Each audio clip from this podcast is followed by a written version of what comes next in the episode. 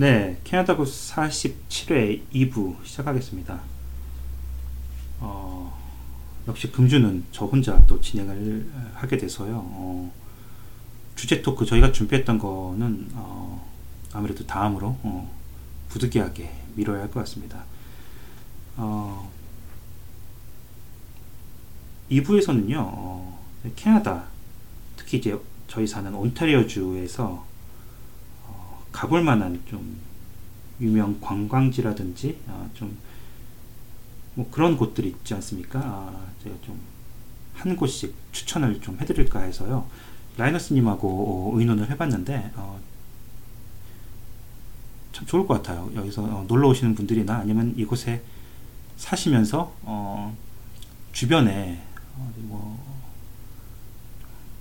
구경할 만한 관광으로 어, 다녀올 만한 곳이 없을까 아, 좀 궁금해하셨던 분들 계셨을 것 같아요. 그분들을 위해서 어, 멀리는 소개를 못 드릴 것 같고 이제 온타리오 주에서 어, 가볼 만한 곳들 어, 엄선해서 소개를 해드리는 이런 코너를 한번 만들어 보자 저희가 의논을 했습니다. 마침 어, 집에 찾아보니까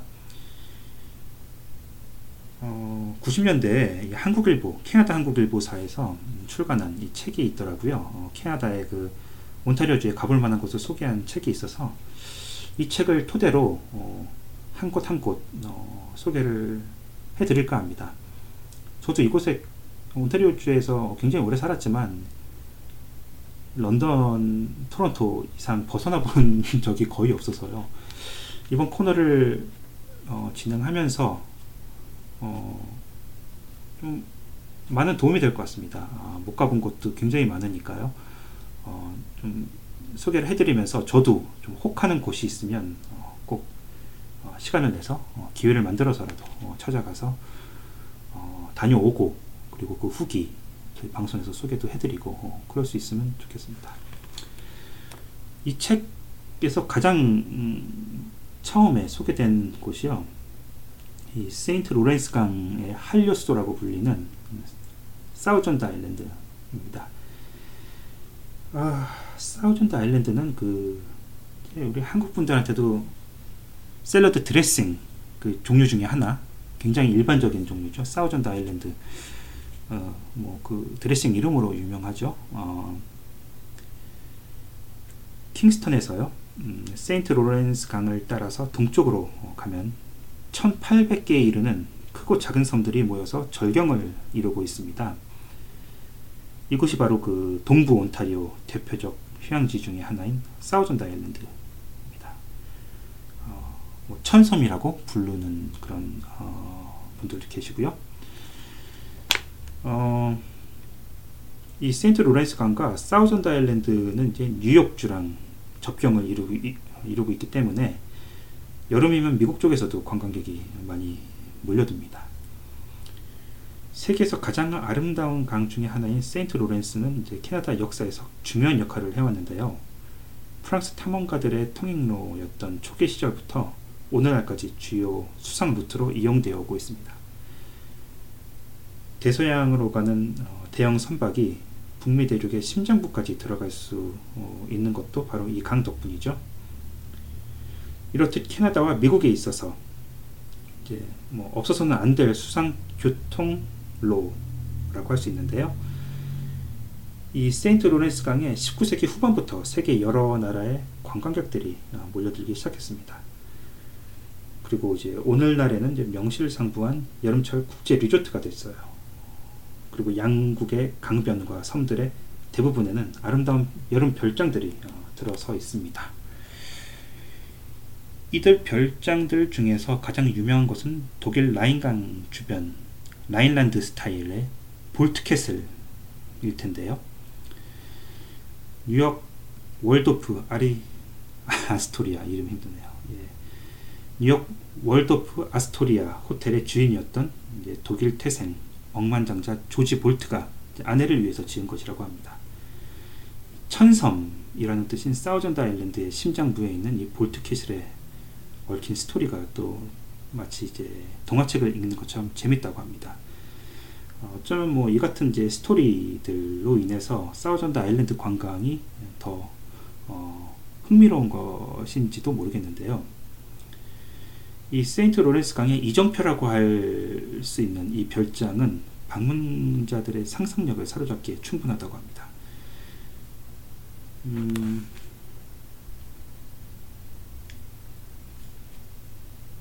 이 페리를 타고서 어, 도는 그 코스가 있어요. 어, 이뭐 킹스턴에서 시작해서 뭐 가나노크 아니면 아이빌리, 록포트, 브록빌 뭐 이렇게 목적지가 굉장히 어, 다양한데요. 어, 이 코스도 많고 어, 이제 페리 회사들도 어, 많으니까요. 어, 좀 출발하시기 전에 잘 살펴보시고 어, 이제 원하는 코스로 원하는 이제 페리 회사 어, 잘 고르셔서 어, 다녀오시면 되겠습니다. 음, 이 페리 회사마다 이제 순항하는 루트는 약간씩 다르다고 합니다. 아, 이 가나녹 보트라인은 캐나다와 미국 국경선을 넘나들고요. 어, 출발에서는 미국 쪽 수역으로 어, 가다가 볼트캐슬에서 잠시 정박한 후 다시 캐나다 수역으로 돌아온다고 합니다. 이 볼트캐슬에 내린 승객은 성을 구경한 뒤에 다음 배에 승선하면 되고요. 어, 성을 둘러보는 데는 적어도 1시간 정도 소요가 된다고 하네요. 이 성을 구경하려면요 입장료를 내야 합니다. 캐나다와 미국 시민권자 또는 영주권자가 아닌 외국인들은 비자를 받아야 한다고 합니다. 뭐 캐나다 시민권자와 영주권자는 운전면허증 등 신분을 증명할 수 있는 자료만 내보이면 되고요. 배에서 내릴 때 미국의 이민국 직원이 신분증을 일일이 검사한다고 하니까요. 어, 참고하시기 바랍니다. 아, 별장 안에는 기념품 가게가 마련되어 있다고 하네요. 이 페리는 어, 캐나다와 미국을 연결하는 다리, 예, 사우전드 아일랜드 인터내셔널 브릿지라고 하는데 여기를 지난다고 하네요. 갈 때 보이는 것이 미국 것이고요. 돌아올 때 보이는 것이 캐나다 것이라고 합니다. 아, 이 국제다리가 사우전드 아일랜드의 운치를 한층 음, 북돋워 준다고 하네요. 섬과 별장들이 조화를 이룬 지상 낙원을 구경하다 보면 3시간이 어, 아주 잠시인 듯 지나간다고 합니다. 어, 크루즈를 마치고 그냥 집으로 가면 사우전드 아일랜드를 절반만 구경한 셈이 된다고 하네요. 이 아름다운 강변 도로를 타고 드라이브를 하면서 군데군데 쉬면서 절경을 구경한 후 마지막으로 국제다리 옆 어, 스카이덱에 올라가 봐야지 이제 풀, 풀 코스를 맛보았다고 할 수가 있습니다. 어, 캐나다 쪽 섬들 역시 미국 쪽들과 마찬가지로 대부분 개인 소유지만 어, 세인트 로렌스 아일랜드 국립공원을 이루는 21개 섬은 국가 소유입니다. 이곳에서는 피크닉은 물론 캠핑도 할 수 있습니다. 가나노크 강변으로부터 어, 동편으로 이어지는 강변도로는 세인트 로렌스 파크와 연결되어 있습니다. 이 루트는 온타리오 호수변의 아름다운 피크닉 장소이자 캠프장인 어돌퍼스타운 뭐, 파크에서 시작이 되고요. 어, 이 강변마을 아이빌리를 지나면 미국으로 가는 다리가 나옵니다. 통행료를 내고 다리를 건너면 힐 아일랜드가 나오는데요. 이것이 바로 스카이덱이 있는 곳입니다. 이 전망대는 이 지역에서 가장 인기 좋은 구조물 중 하나라고 하네요. 높이 400피트의 스카이덱 전망대에 오르면 세인트 로렌스 강과 사우전드 아일랜드 장관이 한눈에 내려다 보인다고 합니다. 전망대는 3단계로 되어 있습니다. 어, 제일 꼭대기에 올라가면요. 사방으로 64km까지 볼 수 있다고 합니다. 어, 맑은 날에는 프레스콧 오그덴, 오그덴버그 다리 가 멀리 바르다 보인다고 합니다. 어, 고성능 망원경이 달려있는 제일 꼭대기층에는 바라보는 벽의 지리와 기타 중요한 사실에 대한 설명문이 부착되어 있으니까요. 어, 한번 보시는 것도 어, 도움이 될 것 같네요. 아, 사우전드, 아, 사우전드 아일랜드로 가시려면요. 이게 어, 킹스턴에서 시작되는 세인트 로렌스 강이 있으니까요. 어, 어, 이 페리는 킹스턴을 지나서 2번 도로 선상에 있는 가나노크에서 출발을 합니다. 그리고 토론토에서 킹스턴까지의 거리는 약 250km 정도니까요. 어, 뭐, 한, 한 시간, 아, 두 시간 정도 걸리겠네요. 두 시간 반 정도, 어, 토론토에서, 어, 올라가시면, 음, 이제, 가실 수 있고요 어, 이걸 런던에서 가시려면 좀 더, 거기서 한두 시간 정도를 더 추가를 하셔야 될 겁니다. 어, 저는 그 10년쯤 전에 음, 제 아내랑 그 천섬에 다녀온 적이 있습니다. 이게 싸게 패키지로 나온 게 있어서요. 음, 다녀왔는데 뭐 수박 겉 탈는 식으로 좀 대충 그죠 배를 타고서 어, 쓱 둘러보고 는 뭐 그런 코스였어요. 워낙 이제 또 다른 일정이 많다 보니까요. 그 퀘벡과 이제 몬트리올 그쪽 다 둘러보는 또 오타와까지 그 코스였기 때문에 어, 제 기억으로는 날씨가 좀 많이 굳었던 것 같은데 어, 정말 뭐 단풍과 어우러져서 절경이었던 걸로 좀 기억을 합니다. 사진도 많이 찍어왔는데요. 정말 내려서 아까 어, 설명드린 그 성도 구경도 하고 싶었고 근데 어, 그 기회가 주어지지 않아서 그냥 겉으로만 한번 둘러보고 왔을 뿐인데요. 어, 기회 되면 저도 어, 오늘 소개해드린 이런 그 이런저런 그 사연이 깃든 성도 그렇고 스카이덱도 뭐 못 가봤는데 한번 올라가서 구경도 한번 해보고 싶네요.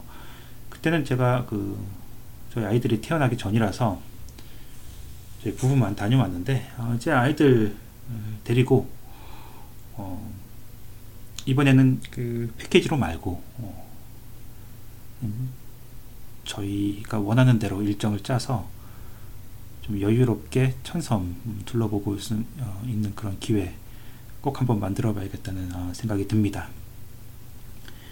네, 어, 아직 뭐, 글쎄요, 이 온타리오주에 가볼 만한 곳, 한 곳씩 소개드리는 이 시간도 이름을 하나 붙여야 되는 거 아닌가 싶은데, 아직 뭐, 어, 정해지진 않았습니다만, 글쎄요, 뭐, 어, 방송을 올릴 때쯤이면 뭔가 하나 만들어질 수 있겠다 생각이 되네요. 오늘 그 첫 순서로 어, 좀 파일럿 방송 비슷하게 혼자서 진행을 해봤는데 이 역시도 라이너스님이 안 계시니까 아, 좀 버겁고 재미가 없습니다. 네, 어, 다음 주부터는 뭐 라이너스님 어, 복귀하셔서 어, 두 번째 소개드리는 그 관광지 어, 예, 뭐 진행할 때는 훨씬 더 좀 활기차고 어, 좀 알차고 재밌게 진행이 될 수 있도록 어, 하겠습니다. 아, 예, 오늘 그 첫 순서로 어, 사우전드 아일랜드 어, 소개해드렸는데요.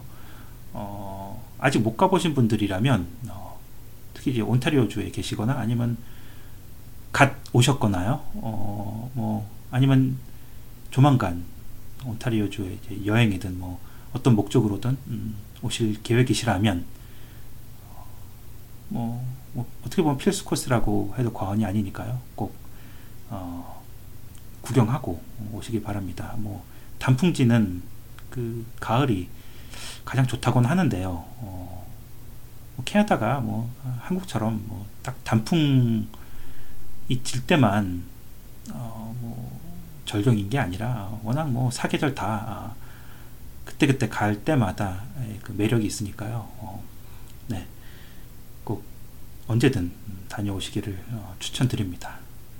자 그러면 어, 캐나다 구스 47회 2부는 사우전드 아일랜드 소개해드리는 걸로 어, 이렇게 방송을 마무리 짓도록 하겠습니다.